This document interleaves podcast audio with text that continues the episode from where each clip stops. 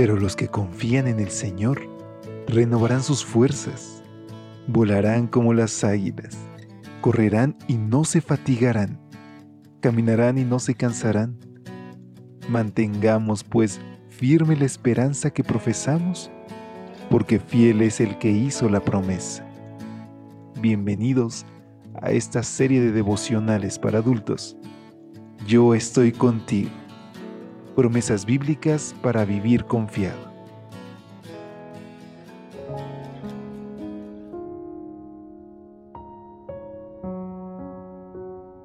Hola, ¿qué tal? Muy buen día.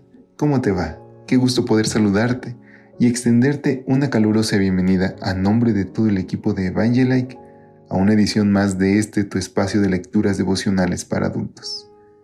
Para mí es un privilegio poder darle voz a estas reflexiones que nos hablan acerca de las promesas de nuestro Señor, de nuestro maravilloso Padre, de nuestro amigo sustentador y salvador. El propósito es que podamos acercarnos y conocerle cada vez más y que en cada situación de nuestra vida podamos reclamar en el nombre de Jesús tan vastas promesas que nos ha dejado en su palabra. Y hoy es momento de descubrir una más, por lo que te pido que me acompañes a la reflexión de este 18 de enero que lleva como título Cubrirá multitud de pecados.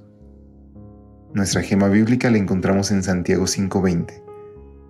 Sepa que el que haga volver al pecador del error de su camino, salvará de muerte un alma y cubrirá multitud de pecados. Dice Eusebio de Cesarea, el célebre historiador cristiano, que si nos gusta oír cosas hermosas y de algún provecho, entonces nos vendría bien conocer la siguiente historia. Tras la muerte del emperador Domiciano, el apóstol Juan salió de la isla de Patmos y se trasladó a la ciudad de Éfeso. Aunque ya rondaba los 100 años, Juan constantemente recorría las iglesias de la zona. En cierta ocasión llegó a una ciudad cercana y conoció a un joven alto, de aspecto agradable y muy entusiasta. Entonces llamó al obispo y le dijo, Entrego a este joven con toda diligencia ante la iglesia y con Cristo como testigo. El apóstol regresó a Éfeso y el obispo comenzó su trabajo con el joven. Lo hospedó en su casa, lo instruyó, lo cuidó y finalmente lo bautizó. Poco después, el joven se rodeó de malas compañías, se pervirtió y comenzó a robar. Se extravió del camino recto como caballo desbocado y robusto, cayendo al abismo con gran velocidad, dice Eusebio. Pasado un tiempo, Juan regresó y le dijo al obispo, devuélveme mi tesoro. ¿Qué tesoro? El joven.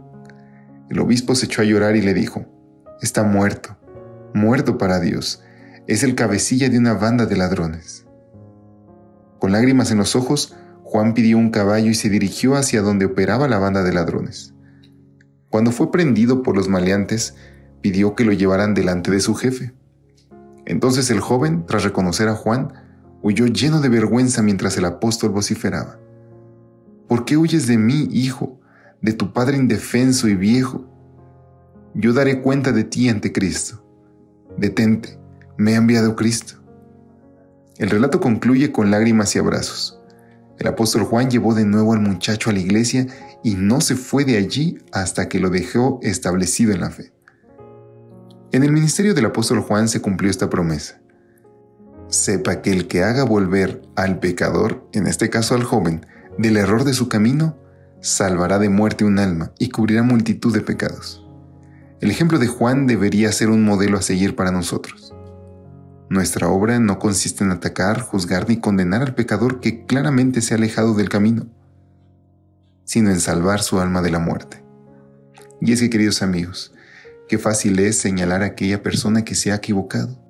Pero hoy tú y yo tenemos una misión, la de restaurar, la de alcanzar a otros por medio del ministerio de la reconciliación, de mostrarles el amor y el perdón que Cristo nos extiende a cada uno de nosotros cada mañana. Por eso, yo te invito a que hoy dentro de tus actividades puedas acercarte a aquel que se ha alejado de la fe, aquel joven, aquel adulto, y que puedas decirle que estás orando por él, que Dios lo ama y que nunca es tarde para restaurar su vida. ¿Qué te parece si hoy le pedimos a Dios que en oración nos muestre el nombre de la persona que debemos escribirle. Querido Dios, en este momento nos unimos delante de ti, pues hay almas que quieres salvar y queremos, Señor, ser parte de esos instrumentos tuyos. Por eso, te rogamos que tu Espíritu Santo trabaje en nosotros y en aquellos a los que les vamos a escribir. Te imploramos que nos restaures en tu nombre. Amén. Te mando un fuerte abrazo. Que Dios te bendiga. Si Dios lo permite, nos escuchamos mañana. Hasta pronto. Gracias por acompañarnos. Te esperamos mañana. Te recordamos que nos encontramos en redes sociales. Estamos en Facebook, Twitter e Instagram como Ministerio Evangelite.